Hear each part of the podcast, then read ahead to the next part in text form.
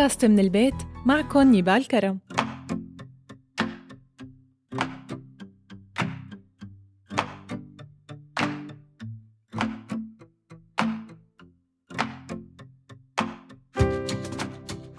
مرحبا.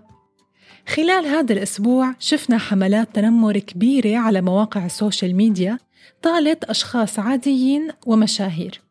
الصراحة استوقفتني كمية التعليقات السيئة يلي صارت وكمية الحقد والغل واستخدام أبشع الطرق تحت غطاء حرية الرأي والتعبير.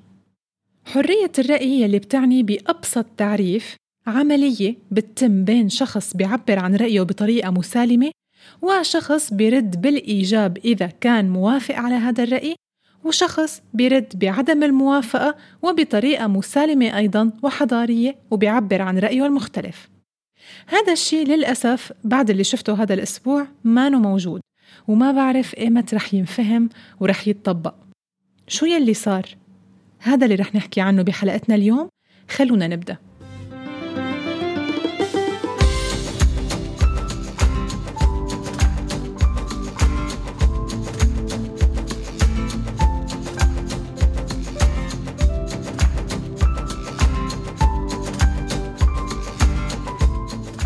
القصة الأولى يلي استوقفتني هو الرأي يلي أثارته الفنانة نينا عبد الملك بفيديو يوتيوب عم تحكي عن رأيها بدور المرأة بالحياة.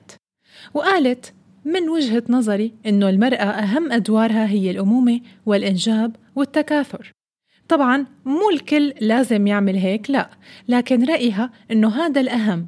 ورفضت محاولات المرأة بالتعدي على دور الرجل لأن لكل شخص دوره بالحياة.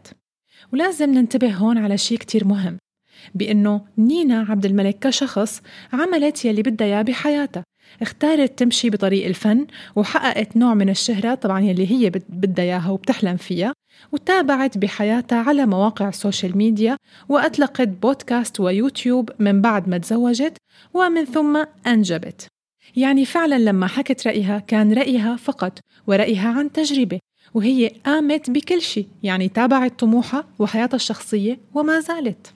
طبعا هون ثارت الصفحات النسوية وغيرها على الحديث. في آراء مسالمة ولكن نادرة. أما الهجوم الأكبر كان كتير مستفز. وبدل ما يعبروا الأشخاص عن رأيهم بطريقة حضارية كثرت الألفاظ الغلط والسب والتشهير بالشخصية. وتم تشبيه المرأة يلي قررت الإنجاب بالأرنب. طيب نحن بهاي الحالة مين بيكون الغلطان ومين يلي يعبر عن رأيه بطريقة متحضرة؟ الشخص لما يعبر عن رأيه بطريقة مسالمة حكى رأيه وقال من وجهة نظري الخاصة وأنا ما بعمم هذا الرأي على الكل. لما يصير تجاهه هجوم وسب وشتم وتشهير بشخصيته وبحياته الخاصة يا ترى نحن لما مننتبه ومنشوف هاي الحالة لمين بدنا نميل؟ لمين بدنا نميل طبعا بأنه هذا صح وهذا غلط؟ ولما بتكون فعلا الصفحات على مستوى ثقافي معين وأنتوا عم تعبروا عن الرأي مختلف فأنتوا عم تعبروا عن شخصيتكم يعني لازم تفرجونا انكم تعطوا رأيكم بطريقة كتير حضارية وبتعبروا انكم ضد رأي هي الشخصية لكن بتفضلوا واحد اثنين ثلاثة. القصة الثانية يلي استوقفتني كمان هي قصة شخصية موظفة. كانت عم بتطالب أشخاص بأنهم يوقفوا صريخ على موظفي الدائرة طبعا تم تصويره تحت غطاء إظهار الفساد والتعبير عن الرأي. طبعا هذا الشيء كتير منيح. نحن منيح أنه قدرنا نعبر عن رأينا ونصور آه الفساد ونصور القصص يلي ما منيحة لحتى نفرجي الناس كلها وين الغلط.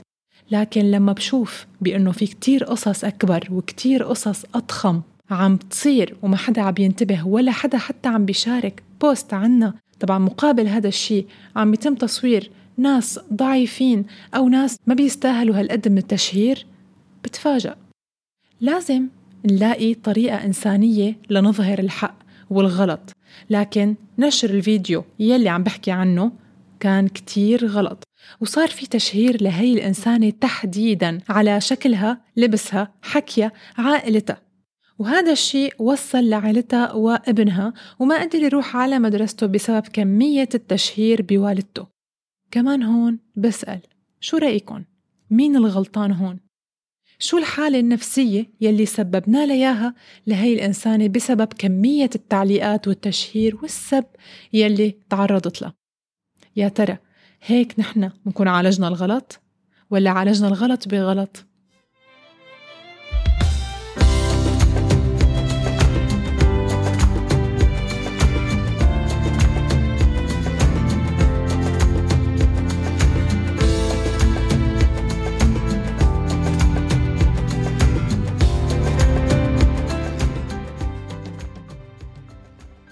طيب شو هو مفهوم حرية الرأي؟ هي الحق السياسي لإيصال أفكار الشخص عبر الحديث يعترف بحق حرية التعبير كحق أساسي من حقوق الإنسان بموجب المادة رقم 19 من الإعلان العالمي لحقوق الإنسان وبيشمل هذا الحق جملة لكل إنسان حق في اعتناق آراء دون مضايقة طيب شو هي أنواع الحريات؟ في عنا الحريات الشخصية يلي بتجي بمقدمة الحريات وبتضم حرية التنقل، حرية الأمن الشخصي، حرية الحياة الخاصة وحمايتها. في كمان الحرية الفكرية يلي بتضم حرية العقيدة، حرية التعليم، حرية الصحافة، حرية الرأي. أيضا هناك الحرية الاقتصادية والاجتماعية وحق المساواة. طيب هل في ضوابط لحرية الرأي؟ طبعا الكل بيتغنى بجملة بتنتهي حريتك لما تبدأ حرية الآخرين. لكن لما منجي على التنفيذ ما منشوف شيء أبدا. في ضوابط وحدود للحرية بشكل خاص ولحرية الرأي بشكل عام مثل واحد الابتعاد عن المساس بالديانات واحترامها وعدم التعدي عليها. اثنين عدم التمادي بممارسة الحرية الشخصية لما توصل لحرية الآخرين. ثلاثة الالتزام بالنظم والقوانين للبلد يلي بتعيش فيه. أربعة عدم المجاهرة بالغلط والأفعال السيئة والتباهي فيها حتى ما تجرح مشاعر الآخرين. خمسة ممنوع الاعتداء على حريات الآخرين. ستة ممنوع إهانة الغير وتوجيه السب والقذف واستخدام العنف ضد الغير.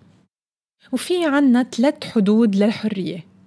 واحد حدود بتصنعها السلطة من خلال القوانين يلي بتحطها وبتكون إما إجبارية أو بالاتفاق مع الناس. 2.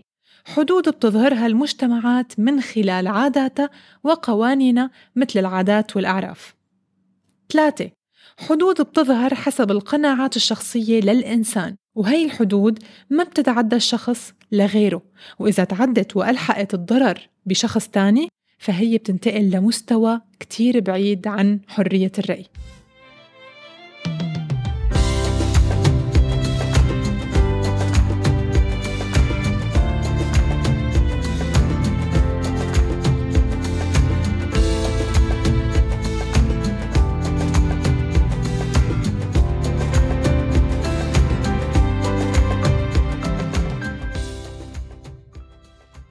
يلي لازم نوعى عليه وندركه إنه الحرية وحرية الرأي هي التزام وليس انفلات. وحرية الفرد بتنتهي لما تبدأ حرية الآخرين. حرية الرأي هي حرية المعتقد والفكر والابتكار. وضمن هاي الحدود الإنسان بيحق له يعبر عن رأيه. لكن إذا خرج هذا التعبير عن ضوابطه وقيوده ووصل للشتم والسب واختلاق الأقوال وتلفيق القصص الكاذبة نحن هون ما ضمن الحرية أبدا. نحن خارج نطاق الإنسانية وخارج نطاق الضمير والرحمة.